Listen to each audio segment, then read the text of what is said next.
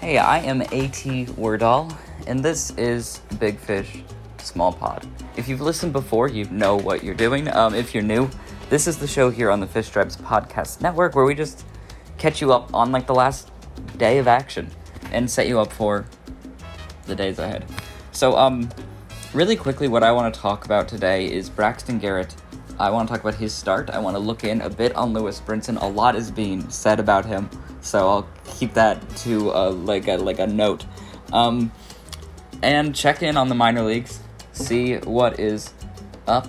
Pensacola, they had a a fun one up there. Um, so um, yeah, quickly getting into last night's game, the Padres and Marlins faced for the second game of their series at Petco Park in San Diego. Craig Stammen got the start for the Padres in a bullpen game, while Braxton Garrett got the start for Miami.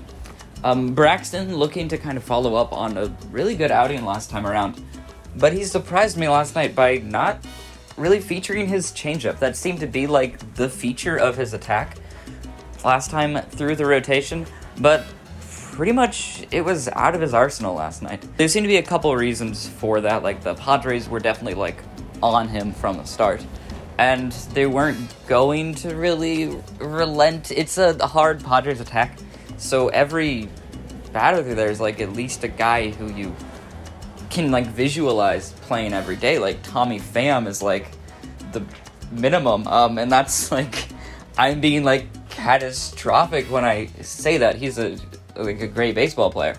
So like as the outing went on, Braxton seemed to get kind of stuck in his fastball sinker, throwing his like curveball either out of the zone or like trying to pinch that outside corner away. And he like got pinched a bit by the umpires a couple of times on that. Seemed like he executed the pitch perfectly, and it's great to see that he can just deliver that curveball right where he wants it up in the zone. A hard pitch for any hitter to do anything with, just extending out that far and then up to do something with the ball. Last night, Braxton showed more of his skills as a finesse pitcher, but seemed to be pushed away from what to me seems like the like artery of his attack. Well, the Marlins themselves had a pretty good attack all through. Uh, 12 hits on the night for Miami. Um, Lewis Brinson kind of got it going, starting in the first inning with a just a, a well hit single to right for the game's first RBI. And on Lewis, you, people are talking about him. He's getting hot. Um, looking at like his just rolling numbers on Baseball Savant, it's his like everything's spiking. Um, he's just performing so well over the last last couple of outings or so. Eli Sussman has a good write up on him up today, as does Kenny Kelly over at Beyond the Box Score, also on SB Nation. What really sticks out to me about Lewis, and I didn't really see it last night, they Padres pitchers actually stayed pretty well away from Lewis. Um, but a couple of times now, I've seen Lewis just like take the ball like up and in uh, for that home run in the first game of the series. That's been a thing I've noticed in his swing. He seems to be able to stay tighter and get around on a ball inside and do with it what he wants. While also just like staying tight, getting to those lower breaking pitches a little bit slower. They fit the same swing path and following through well, keeping both hands on the bat like a fundamental, but like a fundamental. Personally, I'm wondering whether or not this is like an actual like physical development. Perhaps he's like really strengthened his wrist. That's a really like baseball specific muscle group. So if he's strengthened that and can keep it tighter, allow his like Fangraphs rated 80 65 raw power. Fangraphs rated 80 raw power. We wish. Um that's that's Giancarlo who himself made like a major adjustment with his swing as a Marlin. Looking at that 2017 year, it was just like night and day. Players do make these adjustments and can bring them to success. Obviously, Lewis, very different player than Giancarlo. He doesn't have as much like firepower just in that swing. Um, it's more of like a spray swing where he just can get that like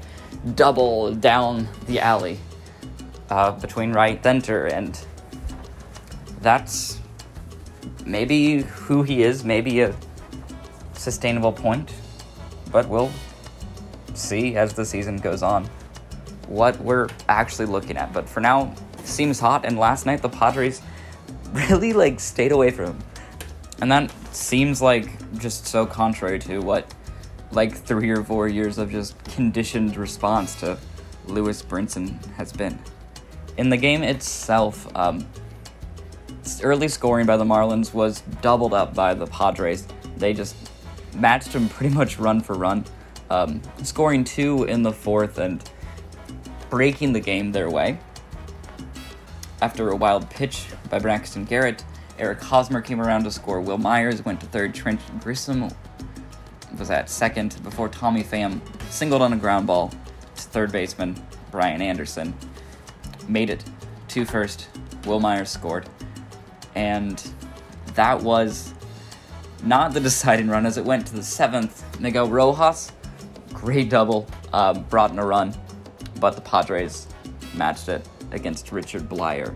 They got one through. Aaron Nola singled to left. Alfaro played it well, but Adam Frazier was still able to score from second. As for Alfaro's throwing error early in the game, frankly, it struck me as just humbling. Uh, this is a guy fully adjusting to a new position. The bat does look better, as the Marlins look to avoid the sweep tonight, 4 10 San Diego. Quickly catching up on the minors, the Jumbo Shrimp played the Charlotte Knights last night. Uh, Elieser Hernandez had a tremendous start, uh, going five innings on 62 pitches. Really great ratio while striking out 10 batters. He did allow a home run to their cleanup hitter, Gavin Sheets, who's spent some time in the majors and rightfully is their cleanup hitter and only allowed one other hit, a double. And with that double, though, he did actually pick off the runner at second. So it's just like the home run was it. If this was a like major league performance, I think he might be close to a major league return. In the sixth, Lewin Diaz had an RBI single and came around to score on an error, while the Shrimp scored two runs, and Parker Bugg gave up two runs to the Charlotte Knights as the Jacksonville Shrimp fell three to two. In Pensacola, we had a game that like really stood out. I mean, it's still like mid-air, um, but currently the score is tied seven to seven. Tenth inning, suspended due to rain. So we'll kind of see what happens, but this is just like a, it's just like a, a, a lot of a, a night. Uh, JJ Bleday has gotten on base five times in this game. Just one single, four like hits, but four walks. Uh, looking deeper at his at bats, he swung at every strike and let every ball go for a ball. He exhibited perfect plate discipline and even fouled off every strike. He didn't miss once. He just hasn't been like hitting this like night last night. I think really zeroes in on that skill. It's being able to do what Lewis Brinson seems to be doing, which is just taking a pitch and doing what you want with it. Um, that's an area for growth as Bleday goes through the minors and does develop. It's funny to be back with like a regular season and regular games, and it really does highlight how much development can change a player year to year. Well, on the mound, this game was anchored by a great start by Kyle Nicolas. Five innings, eight strikeouts. Um, now he now leads Marlins minor league pitchers in strikeouts ahead of Jake Eder, Edward Cabrera, Max Meyer. Yeah, this is a lot of talent we're talking about. The Beloit Snappers fell 10 to 6 behind an efficient offensive attack, 7 hits, 6 runs for Beloit. While in Daytona, the Jupiter Hammerheads fell 10 to 6. Tanner Allen had his first two hit night of his professional career. Tonight, again, 410 start time for the Marlins and Padres. Expected starters, we're looking at Ryan Weathers for the Padres and Sandy for the Marlins. That is all for the podcast. We will be back to your ears tomorrow.